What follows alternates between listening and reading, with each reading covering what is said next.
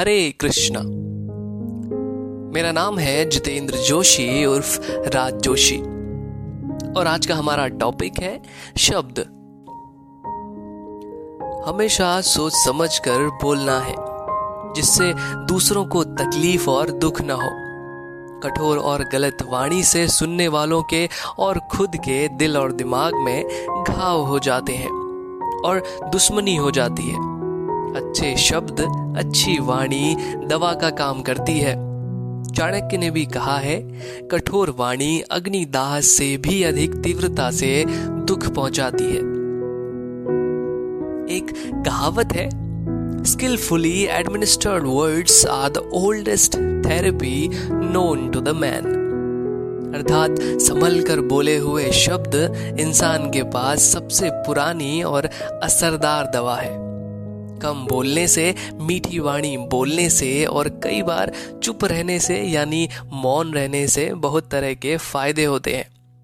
मन शांत रहता है और झगड़े कम होते हैं। कम बोलने वाले आदमी निरोगी रहते हैं और लंबी उम्र पाते हैं। भगवान ने हमें दो कान, दो आँखें दी है, परंतु जीव एक ही दी है, ताकि हम सुने ज़्यादा, हम देखें ज़्यादा, लेकिन बोले कम। जीव भी एक ही बहुत है और इसको बस में करना बहुत ज़रूरी है। आप चाहे बोले या नहीं, या थोड़ा ही बोले, पर काम में जुटे रहे।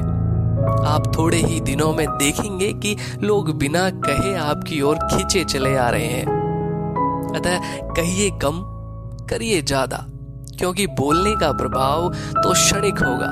परंतु कार्य का प्रभाव, आपके एक्शन का प्रभाव स्थायी होगा परमानेंट होगा। कहा भी गया है deeds speak louder than words दुनिया में कितने ही संग्राम, कितने ही खून खराबे बदजुबान के कारण हुए हैं।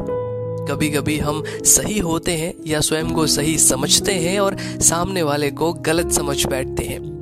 तो हम अपनी बात विनम्रता से समझाने के स्थान पर अहंकार यानी घमंड से बोलकर बताते हैं और उसे सदा के लिए आहत कर देते हैं।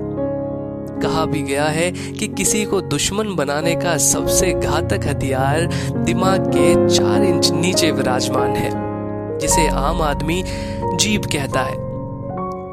आज के मॉडर्न वर्ल्ड में, आज के यूथ आज के नौजवान बच्चे गाली गलौज और गलत शब्दों के प्रयोग को अपना स्टाइल समझते हैं। उन्हें लगता है बात बात पर गालियाँ देना बात बात पर गलत शब्दों का प्रयोग करना उन्हें स्टाइलिश बनाता है। लेकिन ऐसा नहीं है। आपके शब्द, आपकी वाणी, आपकी लैंग्वेज आपकी रियल पर्सनैलिटी आपका असल व्यक्तित्व बताता है। और यह तो मानी हुई बात है कि कम बोलने वालों का दिमाग तेज और तंदुरुस्त होता है। तेज और खराब जवान दिमाग को धीमा और कमज़ोर कर देती है। अतः बोलने से पहले सोचो और फिर तय करो कि कोई बात कैसे कही जाए, ताकि सुनने वाले को दुख भी न हो और अपना काम भी बन जाए। कहने का मतलब यह है कि सोच समझ कर तोल कर बोलो। प्यार से बोलो और जितना कम हो सके उतना ही बोलो। अंग्रेज़ी में एक कहावत है if people speak only what is really needed then there will be a pin drop silence in the world अर्थात, अगर इंसान उतना ही बोले, जितना कि वास्तव में ज़रूरत है तो दुनिया में पूर्ण शांति रहेगी। अतः जहाँ तक हो सके, मौन रहना चाहिए, साइलेंस रहना चाहिए। ज़रूरत पड़े तो कम से कम शब्दों में अपनी बात कहें और वह भी सामने वाले की मनोदशा को देखकर और समझकर। और यह बात भी ध्यान रहे कि बुढ़ापे में कई बार आपके प्रत्येक शब्द का, आपके प्रत्येक भाव का, आपके इमोशन का ज़्यादातर युवा उल्टा ही अर्थ निकालते हैं। इसलिए बढ़ती उम्र के साथ कम बोलने की आदत को भी अपनाना चाहिए। वाणी का संयम सुखी जीवन का मूल आधार है।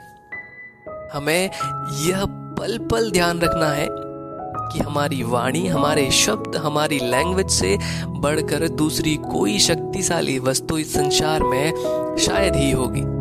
वाणी से मित्र को शत्रु और शत्रु को मित्र बनाया जा सकता है।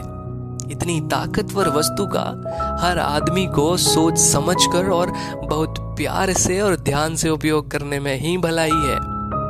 बोली की मिठास सब लोगों को अपनी ओर खींच लेती है और कठिन से कठिन काम को भी आसान कर देती है। उम्मीद है आप समझ गए होंगे कि शब्दों के सही इस्तेमाल और गलत इस्तेमाल का कितना फ़र्क पड़ता है। हरे कृष्णा।